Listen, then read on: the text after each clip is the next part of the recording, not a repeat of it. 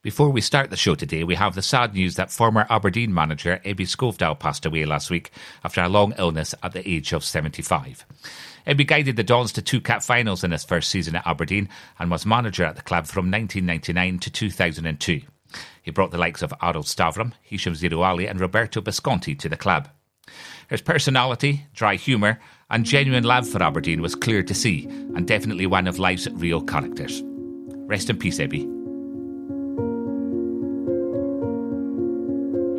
Even if it's in the papers, it could be true. Zerouali shot! That's brilliant! That's a good cross from Andy Dow, and there's the opening goal. Ebbe Skovdahl will certainly be pleased with the scoreline. And unmarked, Stavrum might have taken on the volley. What a transformation! Aberdeen are in front. The operation went well, but the patient died. Puts it across, there's the goal! Robbie Winters has won it in the final minute! Drama here at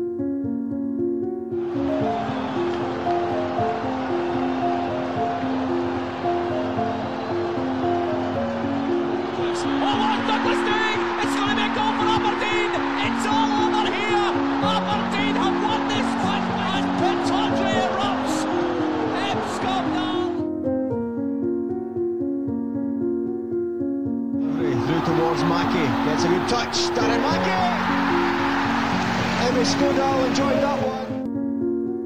statistics like miniskirts uh, gives you a lot of good ideas, but it hides what's important.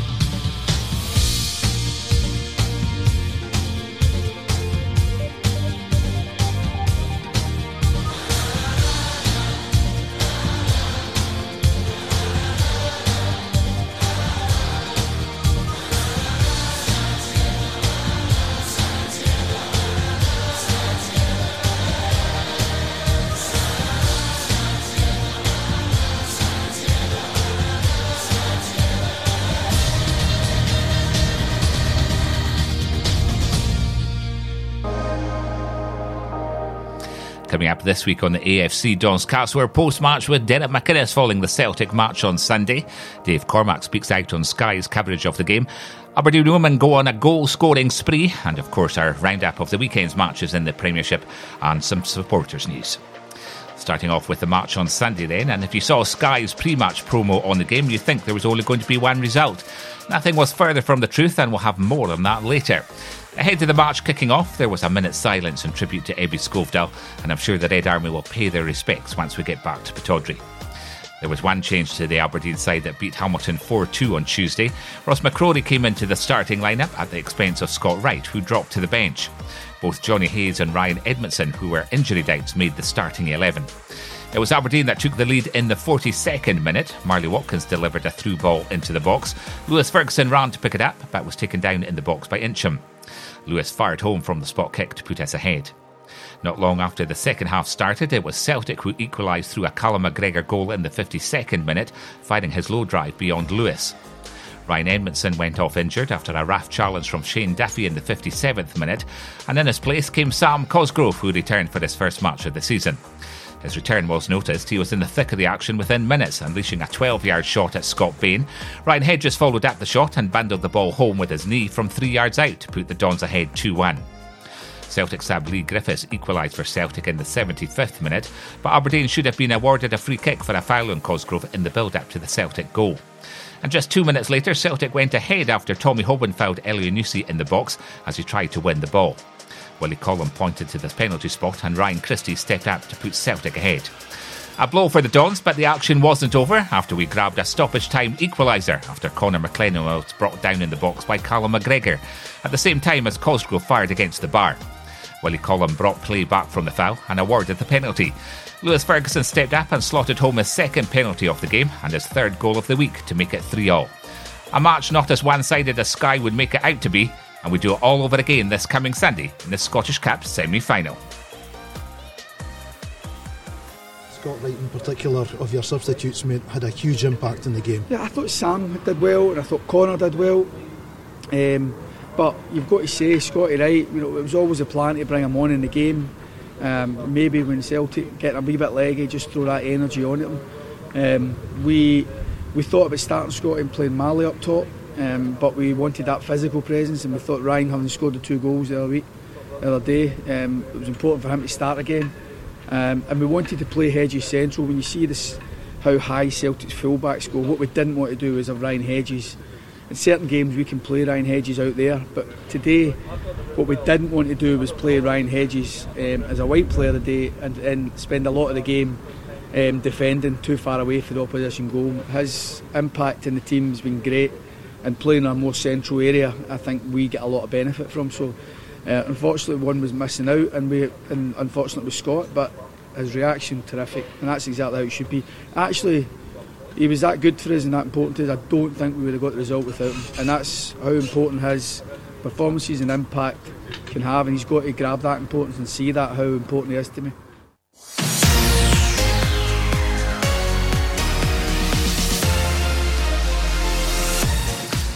Okay, let's look, at, look, look back at the other games in the Premiership at the weekend. Hibs beat Kilmarnock 1 0 at Rugby Park with a Kevin Nisbet penalty on Saturday. Motherwell saw off Ross County 4 0 at Fir Park, and it was 0 0 between St Johnstone and Dundee United at McDiarmid Park. St Mirren versus Hamilton was postponed due to a number of St Mirren players and coaching staff testing positive for COVID 19. In the other match on Sunday, Rangers defeated Livingston 2 0 at Ibrox thanks to first half goals from Joe Aribo and Jermaine Defoe to increase their lead at the top of the table to six points. Meanwhile, Aberdeen women claimed their second win of the season with an emphatic 9 0 win against Boroughmuir Thistle on Sunday. Three goals from Bailey Hutchison, two from Ailey Shore, and individual goals from Bailey Collins, Johanne Fraser, Jenna Penman, and a penalty from Francesca Ogilvie put the Dons women at the top of the table on six points in SWPL 2 ahead of Hamilton in second. Coronavirus cases have risen in Scotland. To keep people safe, there are new national restrictions and extra measures in the Central Belt for 16 days.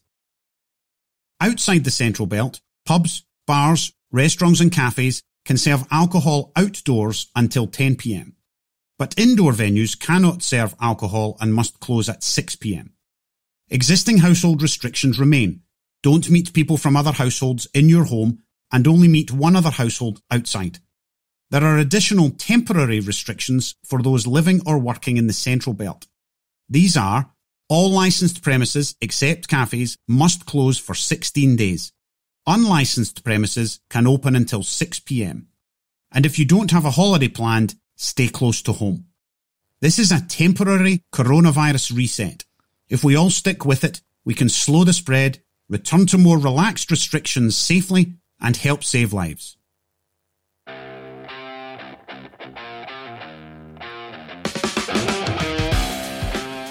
Dave Cormack has hit out at Sky Sports for their coverage of the Aberdeen versus Celtic match on Sunday. Sky Sports released a promo clip on social media ahead of the fixture at the weekend, which had a clip of 22 goals scored by Celtic at Pittodrie in recent years. Aberdeen have scored four goals at home against the Glasgow side over the past two seasons, but none of these were included in their coverage. And to top it off, the official SPFL broadcaster misspelled Aberdeen in their footage. Dave Cormack responded with a message on Twitter, really disappointed at Sky to spend all week creating a one sided promo that tries to humiliate any club, goes against Sky's commitment to help promote and grow the SPFL. Thanks for the motivation and for showing our three goals today. By the way, team name is spelled Aberdeen. Apology on its way? The clip has since been deleted by Sky, but you can see it on the Inverness Reds website.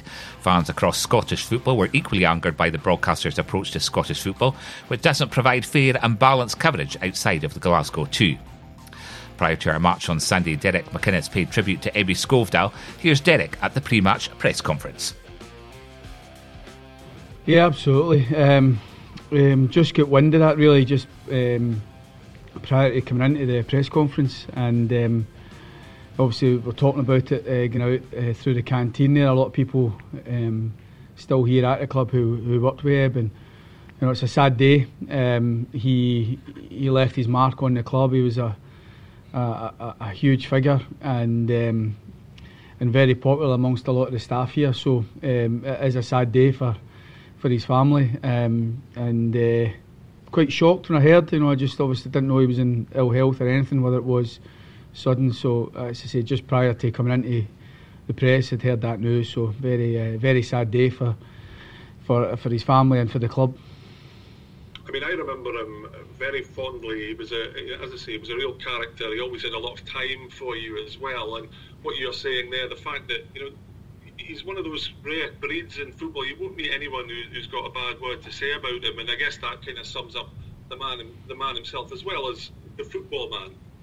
Yeah, I, I can only talk from what people who know him a lot better than I do. I didn't, I didn't know him and never met him, um, but obviously he's. Um, a lot of his stories and a lot of the, the, the affection that he had um, carries on, you know, and uh, it's not always, you know, people can come into club, work for clubs and don't always have that positive impact, you know, and, um, you know, certainly there was a lot of goodwill towards him from speaking to a lot of the staff and people within the club who who'd worked for him over a period of time. So, you know, again, he, um, for guys like yourself who have obviously um, had that association with him and, and uh, got to know him better. I'm sure it will be um, um, a sad day for everybody who, who was who did know him, but he did leave his mark. Uh, I think he people think fondly of him um, um from his association with the club.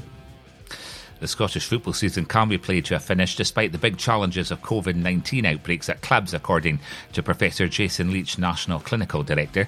The SPFL announced on Friday that they want to attempt to avoid any repeat of the ill feeling and infighting that marked April's decision to the curtailment of the season due to coronavirus.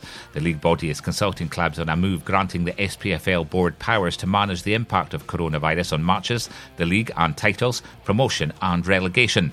Clubs will be asked how many matches they think should be played before final placings can be decided rather than a season being declared void. Members will also be asked whether league games should be routinely forfeited if a club cannot fulfil a fixture, as happens in the Betfred Cup. This can only happen for league games if a disciplinary process finds clubs guilty of breaching protocols.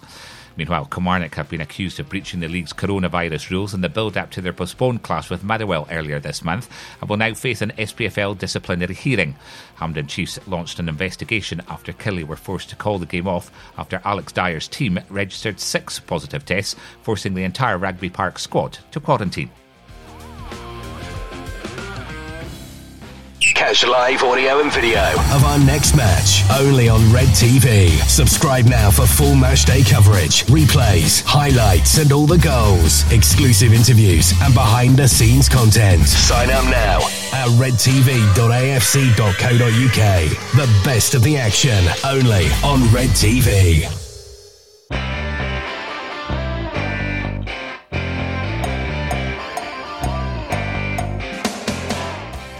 Our league match against Hamilton has been postponed this Saturday so that we can take part in last year's postponed Scottish Cup semi-final against Celtic at Hampden Park on Sunday. The match kicks off at 2.30pm and you'll be able to watch it live on Premier Sports. Or if you have a Red TV subscription, video coverage will be available for international subscribers and audio only in the UK and Ireland. Coverage starts there at 2pm. Our away fixture against Rangers at Ibrox, originally scheduled for Saturday the 21st of November, has been moved to Sunday the 22nd of November with a midday kickoff. The match will be shown live on Sky Sports, so there'll be no pay per view option on Red TV, but you can get a pay per view option through Now TV using a Sky Sports Day Pass. Aberdeen are once again supporting the Scottish Poppy Appeal this year. Scott Poppy Scotland's largest fundraising campaign and takes place every year between the end of October and Remembrance Sunday. Aberdeen have released a 2020 AFC Poppy pin badge for you to purchase this year to help the cause. You can purchase it online now on the AFC Club Shop for £4. And before we go, we've got big news. We've reached our quarter of a millionth download of the AFC Donscast during last week since we returned last year. Our audience is truly worldwide, from Australia and New Zealand to Canada and the US, the Middle East, and of course our homegrown listeners. It wouldn't have happened without you, so a big thank you from us to you. And that's it for this week on the AFC Donscast. I'll be back with more following our Scottish Cup semi final game against Celtic on Sunday. And on Sunday, we'll have live score updates on Facebook, Twitter, and the Inverness Reds website, where you'll also find live match stats on the main homepage. Between now and then, stay up to date at invernessreds.co.uk and on our social media, and I'll be back here from 8 pm on the 3rd of November. Till then, thanks for listening, have a good week, and stand free.